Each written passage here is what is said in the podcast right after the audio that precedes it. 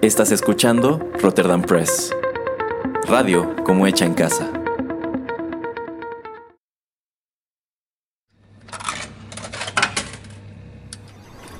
Los videojuegos han deleitado tus sentidos en la pantalla y ahora lo harán en la radio a través de su música.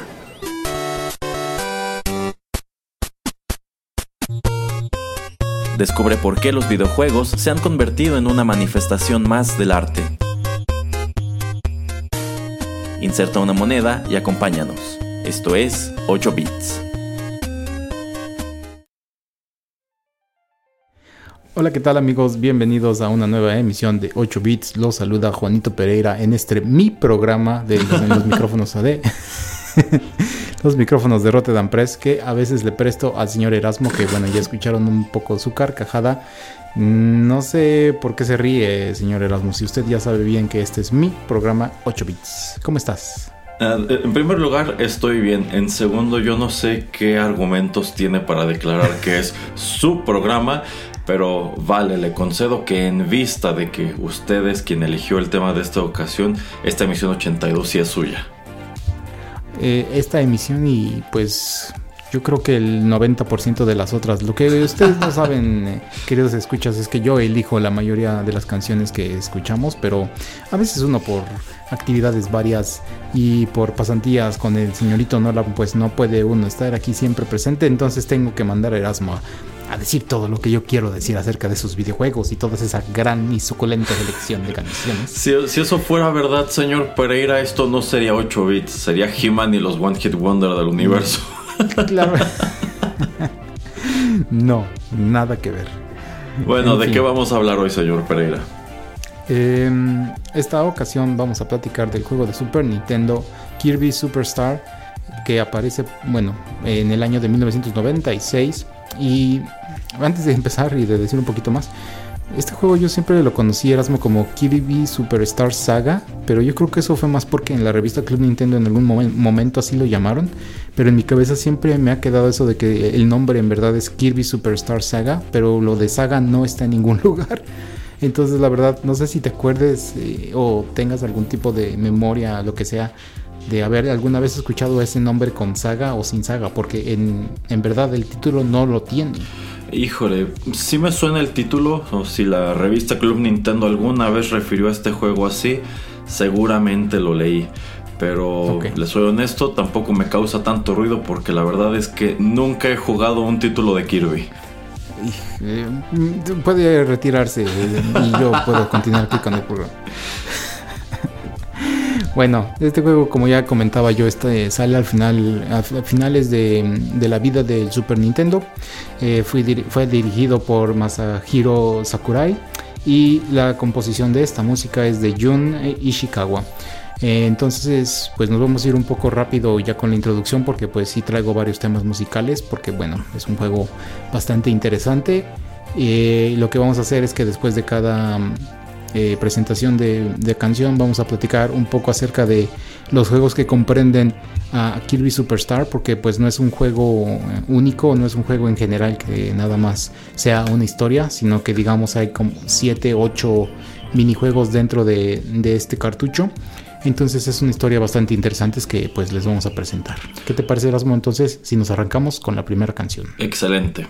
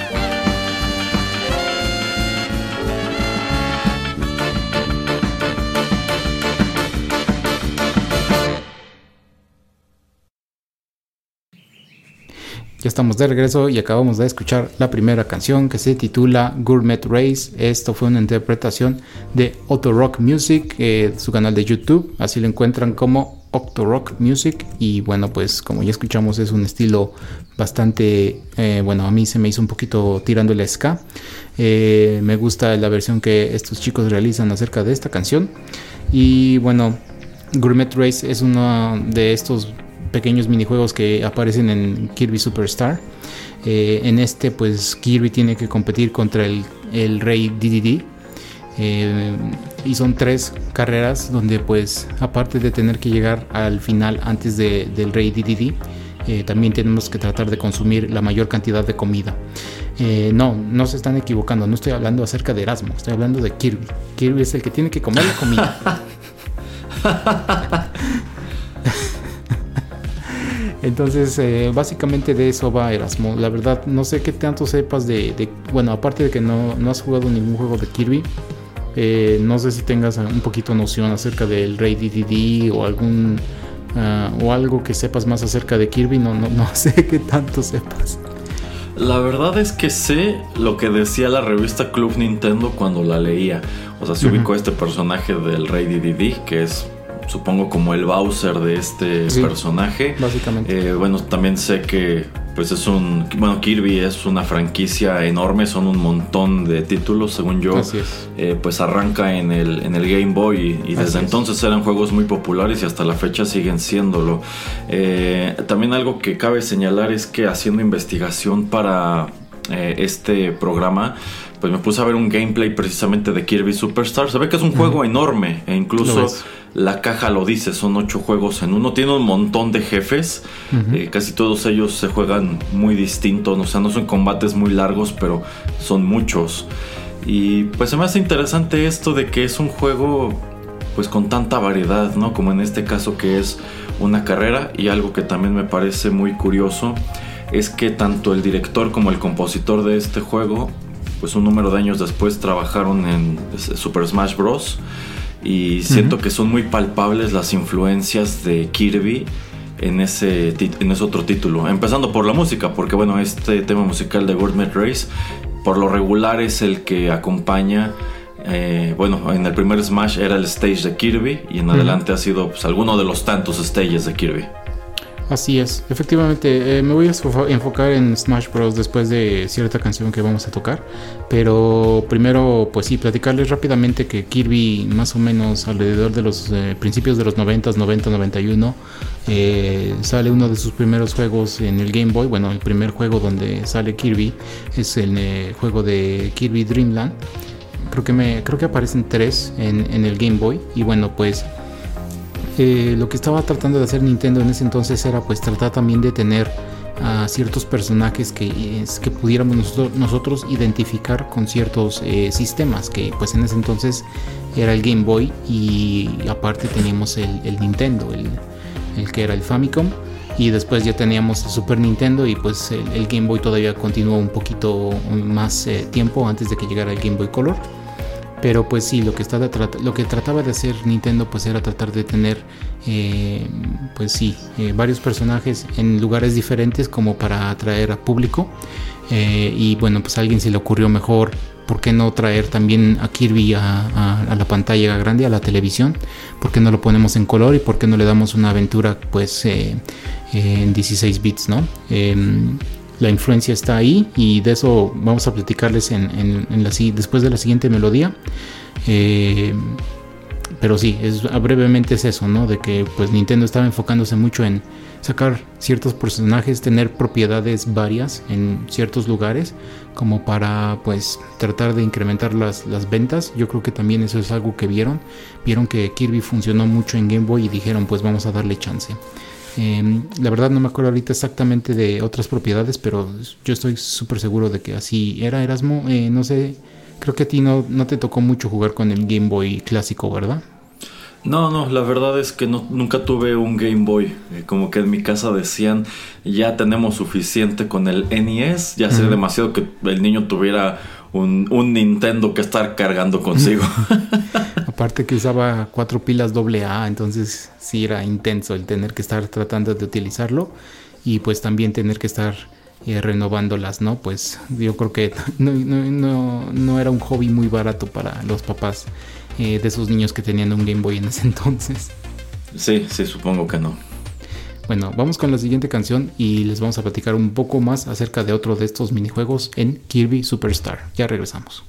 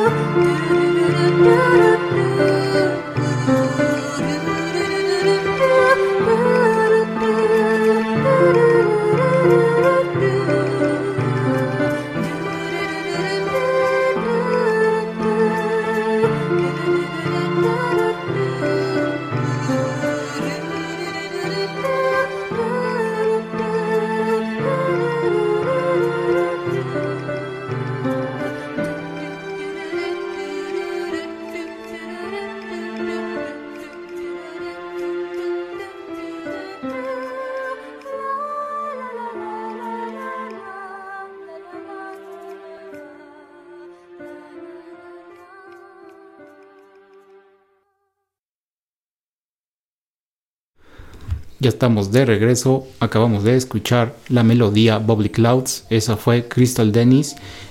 también así la encuentran en su canal de YouTube, Crystal Dennis. Y bueno, pues así como pueden em, tal vez escucharlo o tal vez no escucharlo, Crystal eh, Bubbly Clouds es una melodía que pues aparece en varios juegos de Kirby. Entonces lo que esta chica hace pues es nada más mezclar un poco la melodía de cómo se ha escuchado a través de varios juegos de Kirby. Eh, Bubbly Clouds es el stage número 2 de el par de Spring Breeze. Spring Breeze es eh, el remake que se hace del primer juego de Kirby, de Kirby Dreamland, del año 1992. Eh, y entonces Spring Breeze, digamos que es la sección del juego Superstar, donde aparece pues em, lo que podríamos eh, considerar es Kirby, que es un juego de plataformas, que el pequeño personaje pues se va moviendo a través del stage. Para quien nunca lo ha jugado o nunca ha visto gameplay, pues Kirby eh, va muy feliz por la vida, eh, va caminando. Y algo que se me hace muy interesante es que una de sus habilidades es el poder eh, pues absorber o no sé si coma podemos decir que se come tipo Yoshi a, los enemigos y puede adaptar los poderes o las habilidades de estos enemigos. Entonces eso se me hace muy chido y muy interesante. Y también otra de esas cosas que puede hacer Kirby es eh, pues eh, si no quiere tomar las habilidades de, este enemigo al absorberlo, también digamos lo puede escupir y ahora en lugar de que sea un enemigo, pues lo trae como su aliado. Entonces eso es algo como muy interesante que a mí es de esas cosas que pues siempre me han gustado de Kirby, ¿no? Que tienes varios poderes, tienes varias habilidades y todo depende del secuaz con el que te, estés enfrentando. Em, no sé, Erasmo, si has visto el gameplay o es algo de esas cosas como que tú has visto que tal vez te interesarían jugar, eh, que te harían que te interesaras en jugar Kirby. Eh, bueno, es, la verdad es que si nunca jugué algo de Kirby es porque de entrada no tuve el Game Boy y la verdad sea dicha nunca fue un personaje que me atrajera gran cosa. Eh, pero bueno, mirando en retrospectiva este juego, pues sí se ve que era muy divertido, que estaba muy variado. A mí lo que se me hace interesante es cómo, pues efectivamente ya hablamos de que Gourmet Race es eso, es una carrera y es una carrera muy breve que está dividida en, en tres etapas. Eh, y bueno, en realidad la acción allí transcurre más como en una especie de laberinto, ¿no? Tienes que moverte rápido, tienes que ir recogiendo más comida que el Rey DDD. Pero aquí, por ejemplo, el juego ya se transforma en un platformer. Y eh, lo interesante es que incluso, pues puedes en esos momentos convertir este en un juego para dos personas, porque ya que creas estos secuaces, bueno, pues tienes dos opciones, o dejas que lo utilice la inteligencia artificial del Super Nintendo, o alguien puede sumarse en el segundo control y utilizarlo. Y bueno, eh, en sí puedes crear una variedad de sidekicks dependiendo de cuál sea el enemigo al que te comiste, pero bueno, sigue siendo esta una aventura pues muy corta, porque a fin de cuentas, lo que vi es que este no es un juego para nada lineal, sino que tú inicias y tienes un menú en donde puedes ir escogiendo qué es lo que quieres jugar. O sea, podrías empezar aquí o podrías empezar con Gourmet Race, etcétera, etcétera. Entonces, pues la verdad sí se ve como un juego atractivo. Eh, me tocó leer en, en, el canal de YouTube en donde estaba viendo este gameplay, pues un montón de comentarios que decían que pues al parecer este era su juego favorito de Kirby, uno de los juegos favoritos del Super Nintendo, sin mencionar que pues fue un título en sumo exitoso allá en Japón. Sí, efectivamente. Eh, y eso es lo que pues siempre lo ha hecho muy interesante, ¿no? Eh, para los que no tienen este juego, de hecho, según yo está en la eShop del Switch, entonces todavía lo pueden conseguir. Eh, si no, también de alguna manera lo podrían conseguir el cartucho para el 10, para el Game Boy 10, que es así como yo lo tengo y es así como pues yo lo pude eh, descubrir y también pues jugar. Ahí lo tengo y se me hace un, juego bastante interesante. Eh, sí, se los recomiendo bastante. Eh, y ojalá que pues tengan la oportunidad de, poder pues verlo por lo menos en algún gameplay como dice Erasmo. a mí me gusta también la música y también pues todos los covers que traje. No traje ninguna música del juego original, pero pues ya como comentaba Erasmo también en varios lugares estas canciones vuelven a ser reutilizadas como en los juegos de Smash Bros. Pero para eso vamos a ahondar un poquito después. Eh, y sí, entonces si les gustan los platformers y en ciertas secciones como en este Spring Breeze eh, pueden tener a alguien ahí jugando con ustedes, es algo que les bueno, que les podríamos haber recomendado cuando el Super Nintendo sale, porque pues eh, también puedes estar tú como espectador, no sé, de tu hermano más chico o el más grande y ya después entrar en acción cuando eh, pues te dan chance. Eh, que también eso es lo que me gusta, ¿no? Que es también lo hace co-op y, lo hace un juego pues eh, más divertido. creo que ahorita en el Switch no sé si se pueda dos, no sé si puedan dos personas jugarlo como se jugaba en el Super Nintendo. Pero pues si sí se puede, se lo recomendamos bastante. Así es que Erasmo, cómpratelo, cómpratelo. Haré lo posible, señor Pereira. Muy bien. Eh, vamos con la siguiente melodía, ya regresamos.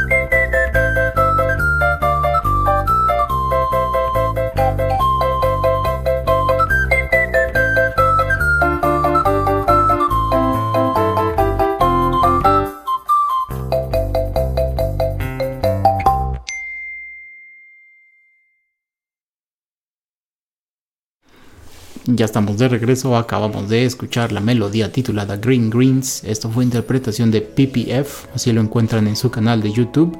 Y Green Greens eh, me parece es el stage número 3 de Spring Breeze. Entonces también es otra de esas melodías que escuchan a través del juego de plataformas eh, que viene incluido con Superstar. Em, Oiga, señor Pereira. Dígame.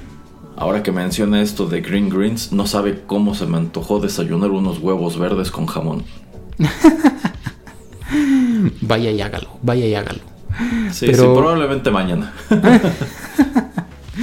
Pero el problema eh, cuando eso pasa, señor Erasmo, es que usted puede terminar en el minijuego de Dynablade. Y Dynablade es eh, un minijuego donde Kirby debe de tener a un eh, pájaro gigante que está tratando de destruir todo lo que es la agricultura, todo lo que es los alimentos de, Dreamland. Em, este es un ah, juego o minijuego que consiste de cuatro niveles y bueno pues al final de todo esto el jefe final es Dynablade que tiene un parecido un poco a este jefe creo que mm, era de Mega Man X es justo lo que iba a comentar es Storm Eagle exactamente Incluso, pues al parecer se, pelea con él muy parecido. Bueno, la mm. diferencia de que pues Mega Man se juega como un Mega Man y este se juega como un Kirby. Pero efectivamente anoche que estaba viendo ese gameplay en ese stage, cuando llega la, batalla del jefe, dije, ah caray, este se parece a Storm Eagle de Mega Man X. Así es, efectivamente. Eh, entonces, bueno, eh, algo que no quería dejar de comentar es que pues todos los juegos eh, sí se desenvuelven y se desarrollan alrededor de cosas que tienen que ver con comida.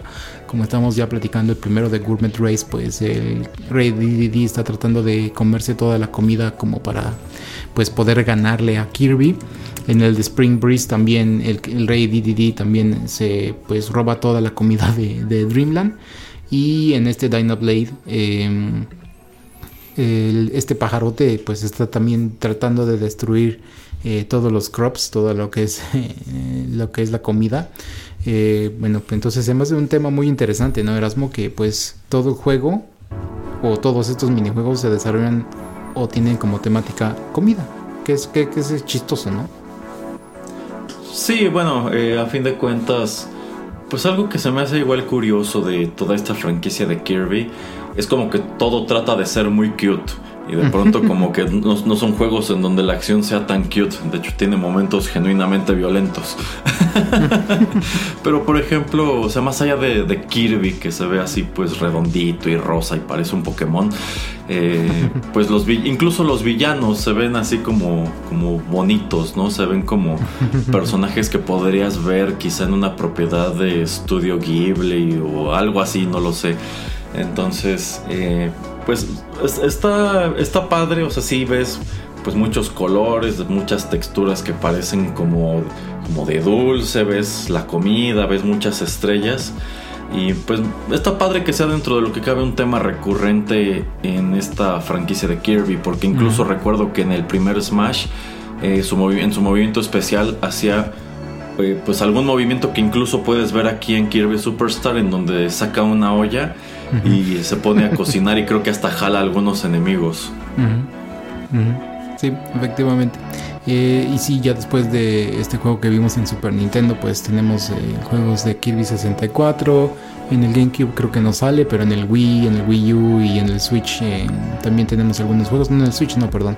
Según yo en el Wii U y también en, algunos sistemas del, del, Game Boy como en el DS y en el 3DS también tenemos varios juegos.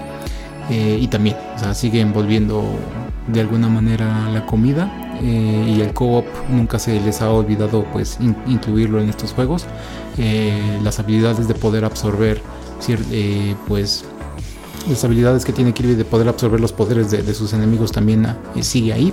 Eso es algo que se me hace pues siempre muy interesante y una temática que para mí la verdad mientras sigan teniendo nuevos enemigos, enemigos diferentes, habilidades diferentes, a mí siempre se me va a hacer pues algo interesante. Eh, la dinámica, la mecánica que se utiliza pues nunca se me va a hacer aburrida de esa manera. Eh, digo, obviamente de las cosas más eh, nuevas que tenemos de, Kirby, por ejemplo, es eh, Kirby Epic Yarn, que es literalmente está hecho como de, hebras, de, em, de, estambre. Ajá, de estambre, exactamente.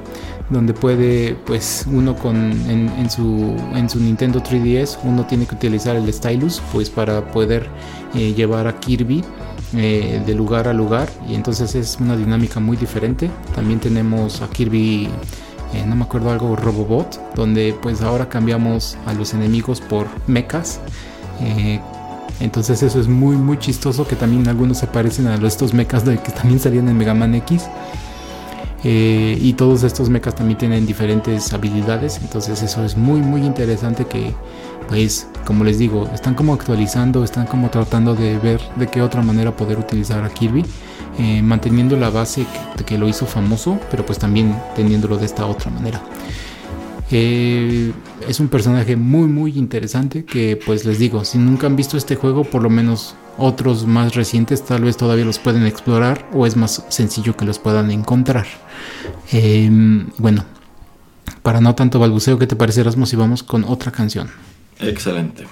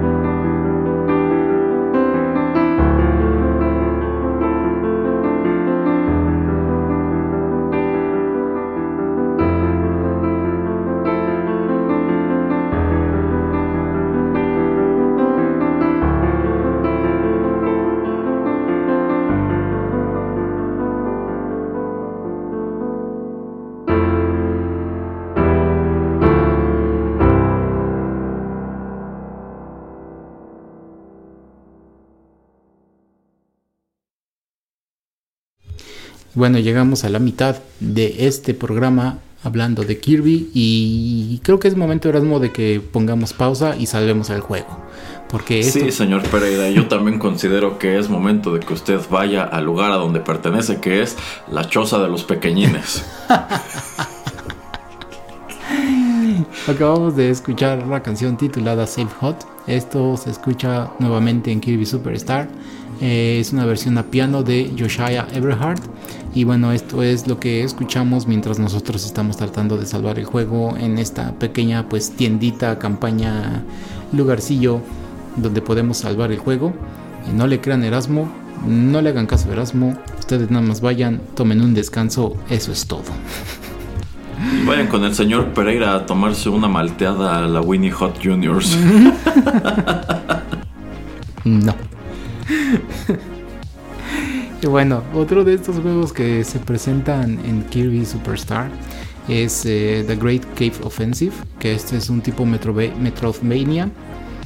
Metroidvania, perdón. Y esta es una aventura donde Kirby está explorando una cueva y donde tiene que pues buscar 60 tesoros. Eh, hay 60 tesoros escondidos a través de todo pues esto eh, este juego. Y para los que no sepan, Erasmo, lo que es un juego tipo Metroidvania, ¿por qué no les explicas rápidamente lo que es un juego tipo Metroidvania? Ah, bueno, pues un juego tipo Metroidvania es un juego que se parece tanto a Metroid como a Castlevania. Eh, que bueno, son juegos de plataforma. En el caso de Metroid, bueno, remontándonos al primer Metroid del, del NES, bueno, un juego que no es para nada ni lineal, es prácticamente algo así como un RPG de plataformas. Y en el caso de Castlevania, tomando en cuenta que pues de pronto ya hay juegos en donde puedes eh, explorar extensivamente estos stages, puedes avanzar, retroceder, buscar secretos, incluso buscar atajos. Bueno, pues como que entre estas dos franquicias que fueron súper populares en tiempos del NES, pues se creó como que ese género de títulos que trataban de presentarte algo muy parecido. Un juego de plataformas con considerables elementos tanto de aventura como RPG y me parece pues muy curioso que igual hayan decidido aventar algo de ese estilo a, a este juego en el Super Nintendo que insisto está súper variado. Hasta ahora todos los minijuegos que ha mencionado el señor Pereira se siente como si fueran efectivamente otro juego. Sí y otra cosa que se me olvidaba comentar es que en muchos otros juegos de Kirby han hecho experimentos acerca de ok qué podemos eh, eh, poner junto, así qué tipo de minijuegos podemos eh, poner en un mismo cartucho, no solamente en Superstar, pero en otros juegos. Y después esos pues se convierten en juegos reales, en juegos más grandes que empiezan a desarrollar más de Kirby. Ahorita no tengo la lista, pero pues encontramos algunos otros eh, minijuegos o secciones de los juegos posteriormente a este del Super Nintendo y que después dicen, ah, esta me parece una muy buena idea, ¿por qué no la tomamos, la desarrollamos más y la lanzamos como algo nuevo? que siempre se me ha hecho algo interesante y me hizo pensar que personas tipo Erasmo que pues les gustan mucho los videojuegos pero que pues casi nunca han explorado nada acerca de Kirby eh, pues yo creo que los desarrolladores Erasmo eso pensaron dijeron pues Kirby es un personaje que tiene su base de fans no muchas otras personas eh, le ponen atención ¿por qué no lo utilizamos como pues eh, un, un pequeño sujeto de experimento para poder realizar nuevas eh, dinámicas, nuevos juegos, a ver qué es lo que puede pues em, funcionar. Y esto pues se me hace muy chido, ¿no? Que también yo creo Nintendo eh, no los obliga tanto a tener que lanzar algo así súper específico y pues qué bueno, ¿no? Sí, sí, la verdad creo que es interesante.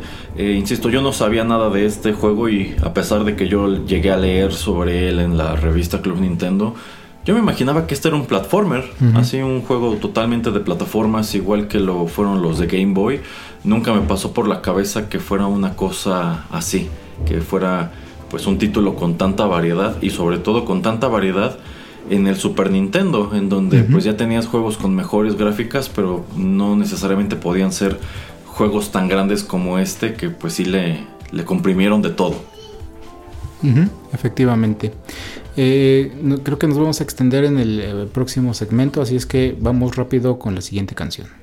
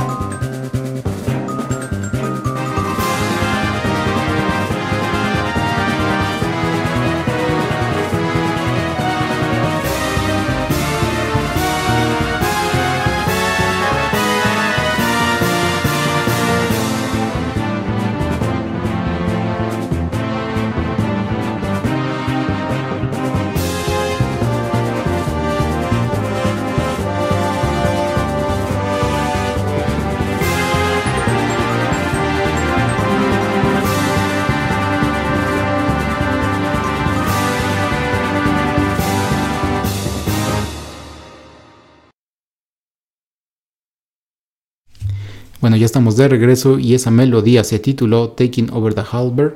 Ese fue Phoenix Archangelus y esto es una versión orquesta que se escucha en el juego o minijuego The Revenge of Meta Knight. Y bueno, aquí en The Revenge of Meta Knight, eh, pues ese personaje Meta Knight que es bastante conocido en Kirby y pues en otros lugares como en Smash Bros. porque pues ha salido bastante, eh, trata, está tratando de conquistar Dreamland y lo que hace Kirby es pues eh, entrar a su nave de, Meta Knight, el Halberg, para tratar de detenerlo. Em, es aquí donde podemos empezar a ver pues toda la influencia que tiene que ver eh, con estos juegos que tomaron el director y el compositor para pues trasladarlos a lo que fue los Smash Brothers posteriores. Eh, pues uno de los stages en un Smash Bros.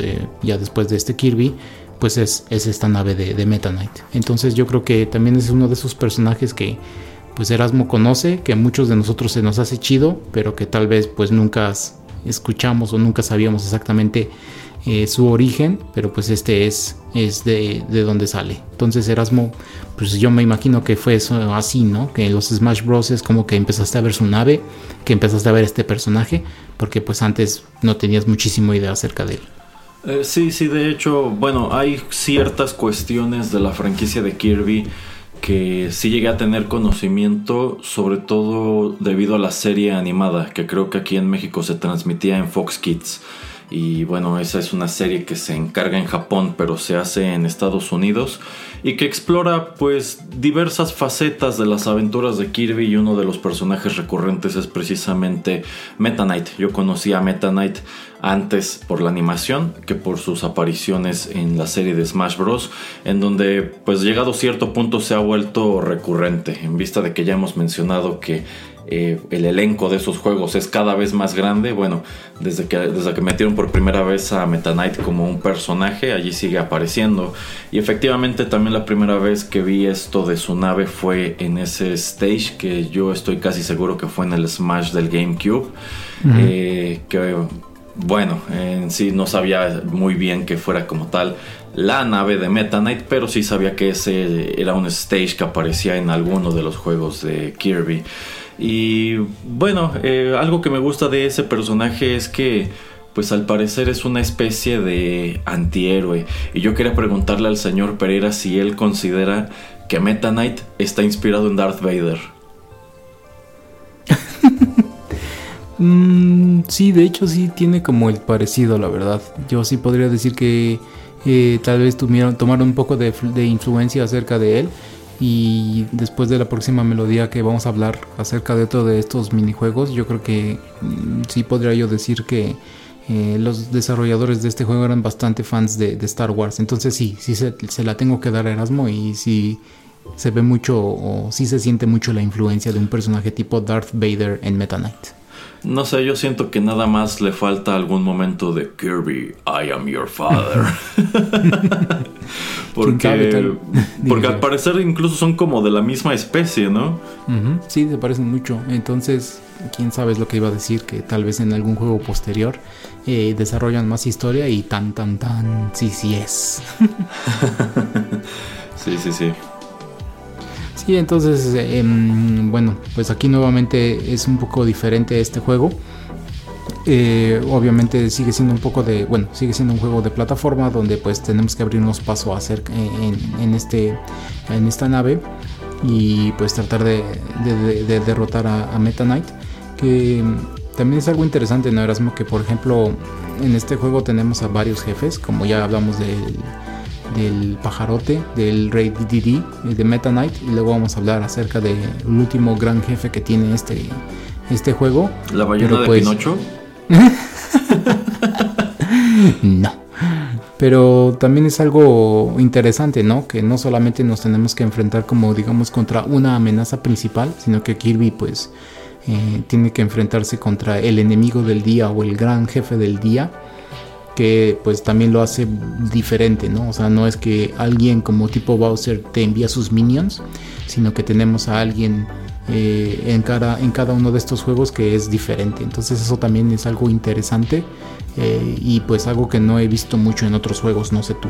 Eh, yo creo que está súper bien eso porque creo que no sería lo mismo si por ejemplo en cada uno de estos minijuegos el jefe final fuera forzosamente el rey DDD. De hecho creo que solamente en uno de estos minijuegos él es como tal ese jefe final. De ahí en fuera, pues sí tienes un elenco muy variado. O sea, desde este árbol que se ve precisamente como Pinocho, este, la ballena, esta otra que es como una langosta robot. O sea, está, está muy, muy ingenioso y muy creativo. Entonces, yo creo que eso suma mucho a su versatilidad. Que incluso podrías de pronto tener juegos en donde no ni siquiera necesitas al Rey DDD. Puedes enfocarte nada más en Meta Knight o puedes inventar un villano pues totalmente original para esta aventura. Y no quedas encasillado como en el caso de Mario que pues por lo regular casi siempre el jefe final es Bowser o tú estás esperando que sea Bowser o mínimo que Bowser está en el juego. Y yo considero que también todo esto de que haya jefes distintos y que incorporen distintos géneros de juego en el mismo título yo siento que eso es algo que le faltó muchísimo a Mega Man para mantenerse fresco. Porque mientras estamos hablando que desde que Kirby debutó en el 92 ha tenido un montón de lanzamientos que siguen generando muchísimo interés. Yo creo partiendo del hecho de que muchos de ellos son distintos. Por ejemplo, el más reciente es un juego de peleas. Eh, pues Mega Man nunca tuvo esa versatilidad siempre era la misma fórmula de tus ocho robots maestros y tu castillo del Dr. Wily. Y más avanzado ya no era uno, sino, eran dos castillos del Dr. Wily. Entonces, eh, yo creo que a Capcom ayer le faltó pues atreverse a hacer algo distinto con el personaje, ¿no? O sea, a fin de cuentas sí son cosas que tú esperabas de Mega Man. Pero tomando en cuenta que si a mí me anunciaran un nuevo Mega Man para la semana siguiente, quizá no lo jugaría porque ya sé que va a ser más de lo mismo. Pero por ejemplo, cuando innovaron con Mega Man Soccer, con esta otra serie que salió para el PlayStation, que este, no me acuerdo cómo se llamaba, pero también tenía su serie animada y ya era más como un RPG. Bueno, igual no fueron encarnaciones muy afortunadas del personaje, pero pues creo que eran buenas intenciones. Entonces, quizá lo que le hace falta a esa franquicia en específico es que traten de arriesgarse más y hacerlo más parecido a Kirby. Efectivamente. Eh, que eso es como ya Erasmo le está dando al clavo, es algo pues nada más hay que atreverse, hay que tratar de reimaginar a tus personajes y pues no los encasillamos. Eh, de las eh, historias más chistosas o más buenas que tenemos también después de, de, Mario, por ejemplo, después de Super Mario World, pues obviamente es Mario RPG y uno de los juegos que le gusta mucho a Erasmo y a mí es el de Bowser's Inside Story, porque pues no tiene nada que ver eh, Bowser como el jefe final ni en el RPG ni en el Bowser's Inside Story, sino que tenemos a alguien más pues siendo el villano. Entonces también le damos oportunidad a otros personajes de brillar, a otros personajes pues de mostrarse de diferentes maneras. Eh, que pues es muy necesario para tratar de tener o de mantener una franquicia y pues en, en refresco, ¿no? Es básicamente a veces también como en este podcast hablamos acerca de los eh, superhéroes y de cómo pues eh, no sé programas eh, películas tipo WandaVision Watchmen The Boys todos estos pues giran alrededor de superhéroes pero pues es con una manera diferente de, de, hablar de la narrativa la historia todo eh, pero pues todo sigue revolviendo o eh, sigue siendo alrededor de, este tema que es un superhéroe. Entonces eh, yo creo que sí le hace falta a Mega Man y a otros personajes como pues también como para tratar de que a la gente pues más joven también le, le, vuelva a interesar este tipo de juegos. Entonces es un tema interesante Erasmo. Podríamos armar de hecho un juego, un juego, un episodio de 8 bits acerca de videojuegos que nos gustaría ver que fueran renovados porque, y, y, platicarle a la gente por qué nos gustaban antes y pues dar ideas. Ya ve que aquí el señor Capcom, el señor Nintendo y el señor PlayStation nos escuchan mucho. sí, si nos descuidamos, la semana siguiente tendremos ahora sí eh, Mega Man Superstar para el PlayStation 5. Así es. Bueno, ¿qué te parece si vamos con otra canción? Muy bien.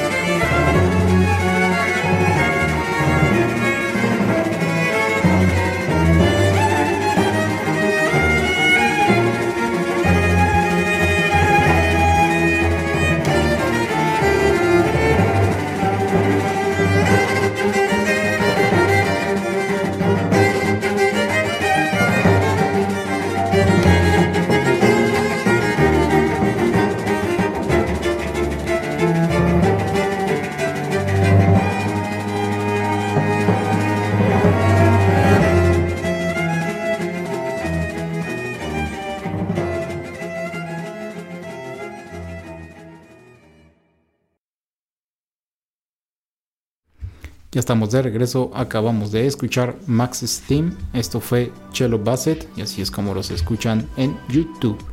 Eh, bueno, pues eh, esta mm, canción eh, pues va de este personaje que se llama Marx. y bueno, esto se escucha en el juego o en el minijuego Milky Way Wishes. Y en este, bueno, la historia es que la luna y el Sol están tratando de destruir el planeta Popstar. El planeta Popstar pues literalmente se parece a una estrella. Y Marx pues llega con Kirby y le dice, oye, pues necesitamos tu ayuda. Necesitamos que vayas eh, y que viajes a través de nueve planetas y trates de restaurar a este gran eh, cometa que parece también un tipo como de reloj, de nombre Nova. Eh, si lo detienes o si tratas de restaurarlo, pues este em, esto va a hacer que puedas pedirle un deseo y el deseo va a hacer que la luna y el sol dejen de estar peleándose y que el planeta Popstar pues pueda estar en paz y no tenga ningún peligro. Entonces eh, bueno pues esto es lo que hace Kirby. Kirby va a través de varios planetas tratando de, pues eh, terminar esta historia. Y bueno no son spoilers porque este es un juego ya hace más de ya casi 25 años, yo que sé, tanto, tantísimo tiempo que salió este juego. Eh, al final, cuando Kirby junta todos los pedazos de, Nova y le quiere pedir un deseo, pues Marx eh, lo quita, lo avienta y Marx pide que sea él el gran regidor del de, planeta Popstar.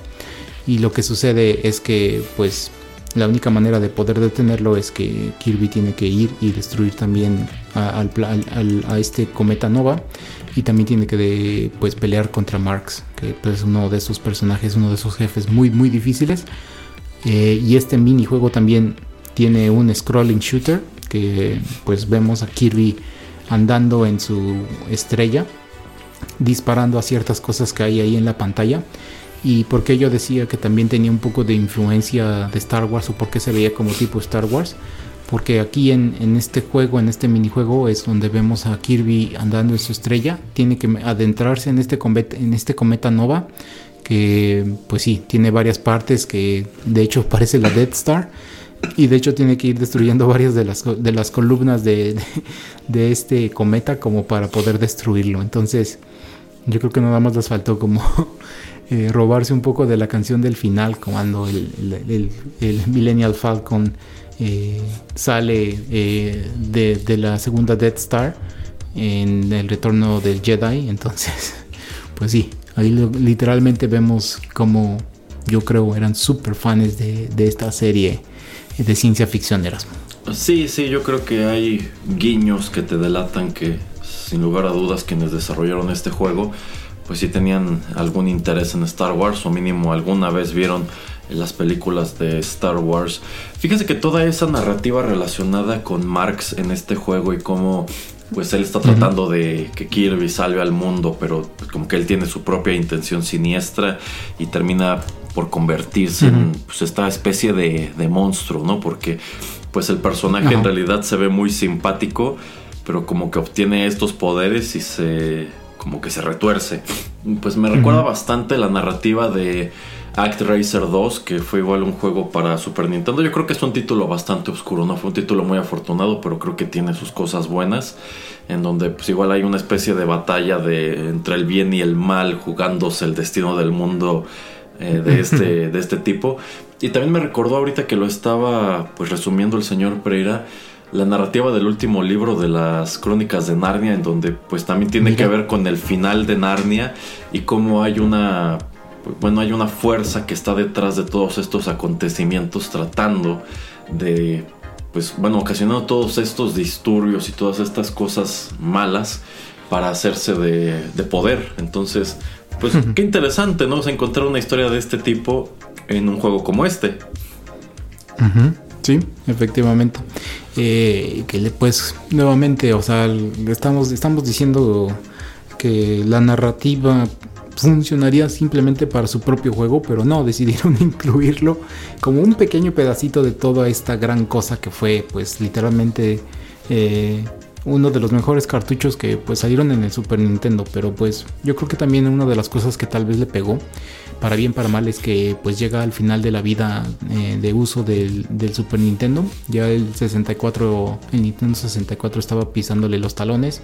Entonces yo creo que pues muchos de nosotros que ya no lo jugamos, yo creo que fue más porque pues nos inclinamos más a comprarnos un 64 a estar con Mario en esa nueva aventura en 3D más que tener que explorar a un personaje que pues venía de, del Game Boy que tal vez si no teníamos un Game Boy pues era muy difícil que si no también, si no teníamos revistas tipo Club Nintendo, pues no supiéramos mucho de él. Entonces yo creo que eso también le termina afectando. No sé si tú creas lo mismo, Erasmo. Sí, de hecho a mí me sorprende que este juego apareciera ya tan tarde en la vida del Super Nintendo. Viéndolo, yo pensaría que este habría sido un lanzamiento como del 92, el 93. O sea, un juego desarrollado para generar interés en la consola. Entonces, pues me parece muy curioso cómo hay toda una pequeña generación de juegos ya de la tardía época del Super Nintendo que pues básicamente son como su, su último respiro, ¿no? O sea, efectivamente el, el, Nintendo 64 ya venía, estaba generando muchísimo interés. Yo siento que esa fue en específico una consola que generó mucho interés Probablemente fue la última consola de Nintendo en generar algo semejante.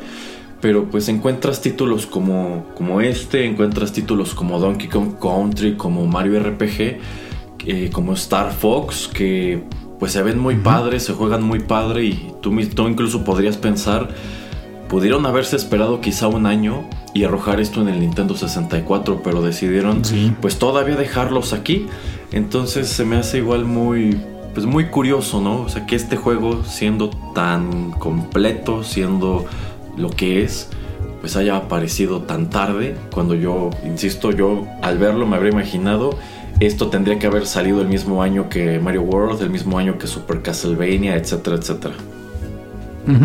Sí, exactamente. Eh, bueno, pues vamos ya con lo que es la última canción de este programa que va a estar bastante extenso, pero pues como les digo, la música me gustó bastante y al ser tantos minijuegos pues quise traer un poquito de música, pues si no es efectivamente o específicamente de cada uno de los minijuegos, pues sí de todo el juego en general. Así es que vamos con la última melodía y regresamos para cerrar el programa.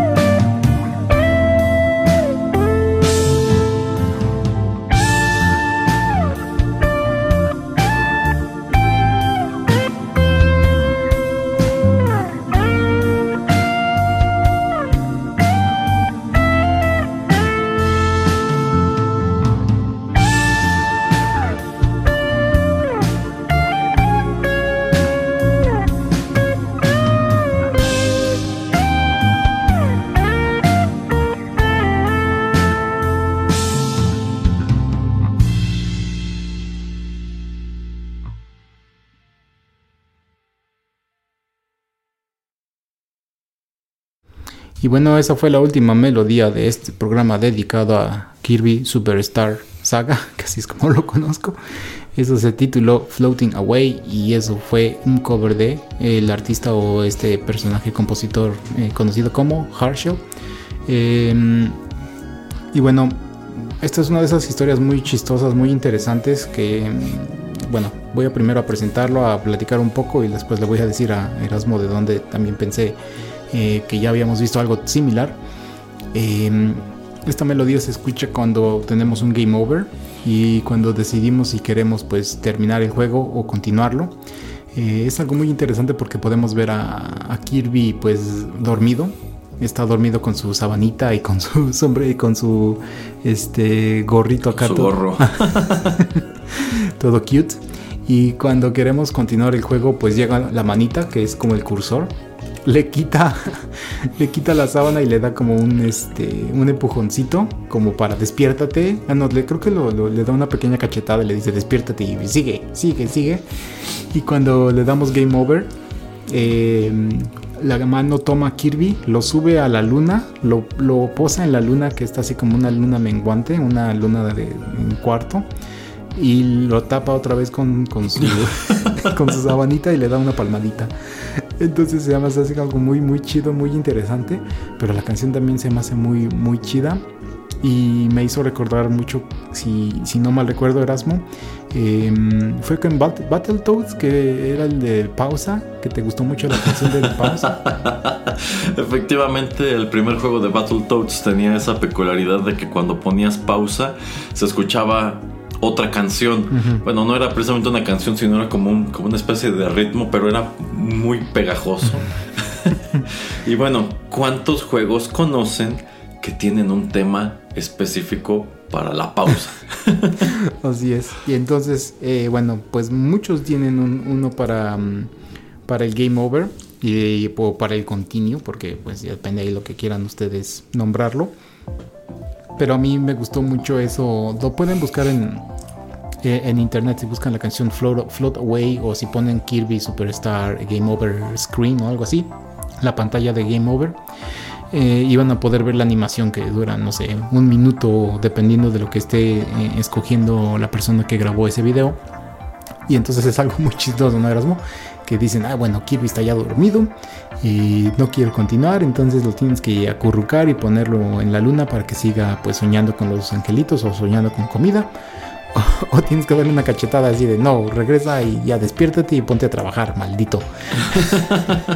Entonces me hace algo muy chistoso, ¿no? Que tiene este juego también, que hasta ese detalle, ese detalle tuvieron para pues hacer algo animado para, para la pantalla de Continue or no.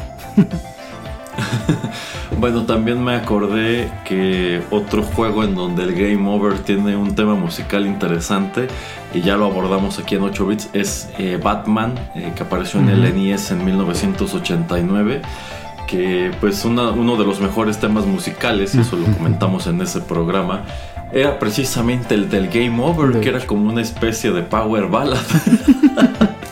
Y pues sí, sí hay muchos juegos que tienen música del game over, pero por lo regular pues es incluso algo algo muy sencillo, ¿no? A lo mejor nada más para hacer la transición a la pantalla de game over o, para, o mientras está esta cuenta de si quieres continuar o no, como en el caso de los juegos de Street Fighter, eh, etcétera. Pero pues ya de allí a encontrarte una composición un poco más elaborada, nada más para esa situación pues es, raro y qué curioso que este juego también tenga algo, algo parecido. Y bueno, no nada más la música, sino toda esta secuencia que nos explica el señor Pereira. Creo que pues sí se sacaron un 10 con la creatividad de este juego. O sea, tiene cosas y detalles por todas partes. Entonces, eh, pues creo que sí está muy recomendable. Insisto, yo no sé gran cosa de la historia de Kirby a través de las consolas. Pero pues puedo entender por qué en los comentarios de ese gameplay que vi hay mucha gente que señala que este es su Kirby favorito. Sí, efectivamente. Entonces, como les digo, si no pueden encontrarlo porque no tienen un Switch o pues no lo pueden encontrar en alguna tienda como para comprarse el, remake que sacaron para el 10, pues métanse a YouTube a ver a otra gente pues en, el gameplay. Em, es algo interesante, es parte, digamos, pues de la historia de lo que fue el Super Nintendo y de lo que ya platicábamos de los finales del Super Nintendo y de un videojuego que pues se veía que podía ser como producto bandera, producto que podría haber liderado ah, pues a esta eh, consola en ventas, pero pues eh, para bien y para mal sale al final digamos que a veces lo bueno de que estos juegos salen al final de la vida de, ciertos sistemas es que pues eh, maximizan todo lo que es gráficos, este, jugabilidad eh, y pues y ya toda la, curva de aprendizaje que, tuvo que suceder pues eh, se nota que aquí ya son casi casi maestros de, la programación para esta consola de 16 bits. Entonces, como les digo, es un juego que se ve muy muy bonito. Como dice Erasmo, se ven todos los personajes buenos y malos, todos cute. Eh, se los recomiendo también altamente, simplemente como hasta para el diseño de, los personajes, que es muy interesante. Eh, y bueno, no tengo yo más que decir que pues recomendarlo por última vez. Eh, ¿Algún último comentario que tengas, Erasmo? Bueno, yo solamente quiero decir que me gustan los huevos verdes con jamón. Sí, me gustan mucho, Juan Ramón, y los comería en un barco navegando en un charco y los comería con la cabra, te doy mi palabra. Eso es lo que quería decir. Muchas gracias. Y no olviden escuchar todos los contenidos aquí en Rotterdam Press. Nos pueden escuchar en SoundCloud. Estamos en Spotify, Tuning Radio y en las aplicaciones de podcast de eh, Apple y también en los teléfonos Android de Google.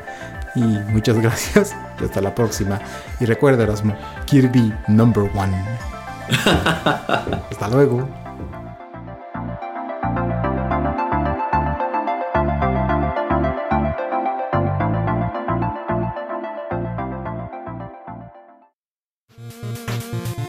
El tiempo se ha agotado, pero te esperamos la próxima semana en una emisión más de 8 Bits, un programa de Rotterdam Press. Hasta la próxima.